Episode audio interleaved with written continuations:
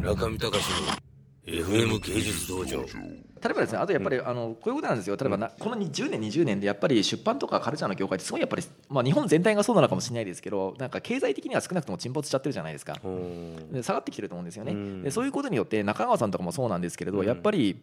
あの70年代生まれで僕よりも年上の人たちでやっぱりこうあの出るべき人がやっぱり出なかったと思うんですよね。でそのせいでやっぱり今東さんに負担が全部いっちゃってると思うんですよ。逆に。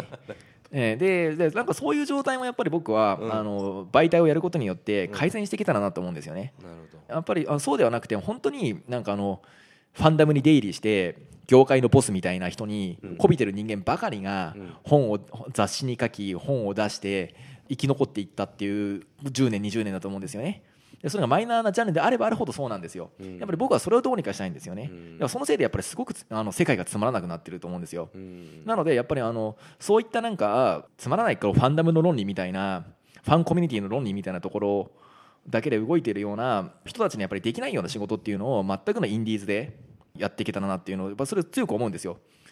なんかだからそういったところからやっぱり出入りしてなくて書けないような人たちってやっぱりすごくいっぱいいてそういう人たちがやっぱりすごく才能もあるわけなんですよ。でやっぱりそれをいかにして送り込んでいくかっていうことはやっぱり僕の次の課題だと思います。うんなるほど。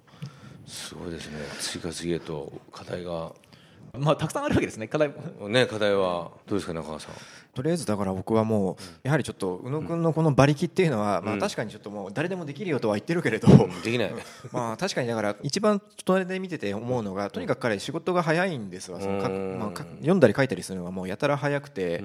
それでもうとにかく馬力があるのでまあだから僕にできることはまあちょっとまあ彼が作ってくれたちょっとそのフィールドをに乗らせてもらいつつまあ、あの基本的にちょっとプラネッツでは大体そのこういう発想業務をやったりだとか、まあ、体を動か す方で、まあ、僕は大きくちょっと、まあ、手伝ってたきていたりはするんですけれど、まあ、これからはね。いや僕この場借りて言いますけど、思想地に論文とか書いたんだからもうそういうことをやめてもらっていいんですよ。それでもガンガン僕がプラネッツ何か用事を頼んだら今本格からできないとか言うべきででそその分とかを頼むんですかじゃあ。頼まなきゃいいじゃないですか小野さんが言って自主的に。すごい自主的に頼まなきゃいいのに。もうすごい頼みがあるでしょ方するからな。いやでそれで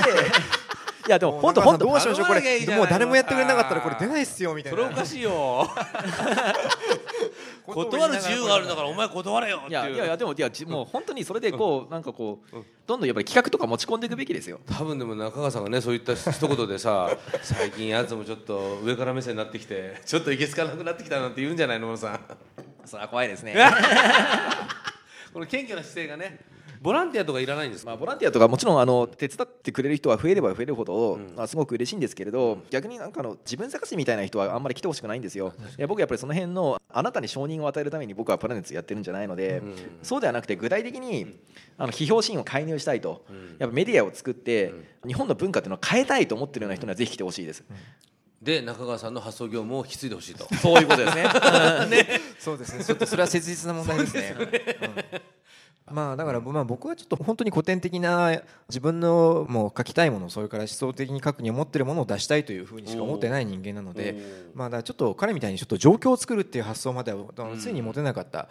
タイプの人間なのでまあちょっとそういうこういう思想シーンに関わりたい人もいろいろタイプがあると思うんですよ。状況ごとちょうどまあ東さんとか宇野君っていうのは本当に状況ごと作りたいという人で でその中でもうどれだけの人に認められるかわからないけど絶対これだけはもう、えー残したいっていうタイプの人とかがいると思って、まあ、それがやっぱりあのうまく噛み合う形でのあの体制作りっていうのをちょっとプロデュースしていけたらいいなっていうのは思いますよね。そうですね。野心野望。未来宇野さんははっきり言ってあのクローズゼロの主人公みたいな顔してます今。今からやってやるぜって。睨み合いみたいな顔してましたけど。あれですかあのお二人がこういうプラネットの企画でトークショーとかやったりはしないのあんまり？二人ではやったことない2人ではない。一回だけ一回だけありますかね、相当初期の頃にあったけれど、はい。うん。喋り芸っていうのもあるでしょ結構ね。喋り芸的にも面白そうですよねなんか。喋り芸的にはボケで。まあちょっと口数はやっぱりねもう全然もうこの宇野君のマシンガントークにはかなわないそう今お客さんいないけどお客さんに受け始めた瞬間から宇野さんもうスイッチ入りまくるでしょもう。ね。きっと、マイク持つても変わるでしょうし、こう随分そこにこだわりますね。いやいやそうじゃなくて。ちょっといやらしいですよねごめんなさい。ちょっと性格悪いんです これあれですか僕あの遠回しに口説かれたりしてますよなんか今僕？え？違う違う違う違います。僕宇野さん好きですよでも。好きですよ。僕もねなんかね本当の本当のこと言いますね。僕も村上さん大好きなんでありがとうございます。なんか怪しい雰囲気になってきましたね。萌えラジオしてどうするんですか？これもう八百ラジオしてこれはぜひちょっと声から皆さん妄想してください。そうですね。ありがとうございました。うんじゃあそういうことではい。ありがとうございました。はい。ありがとうございました。中見隆の FM 芸術道場